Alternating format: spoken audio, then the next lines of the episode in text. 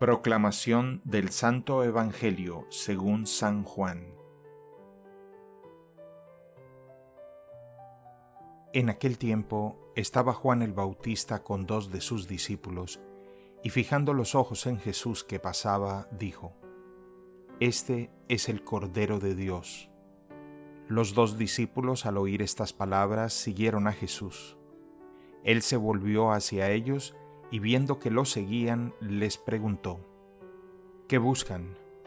Ellos le contestaron, ¿Dónde vives, rabí?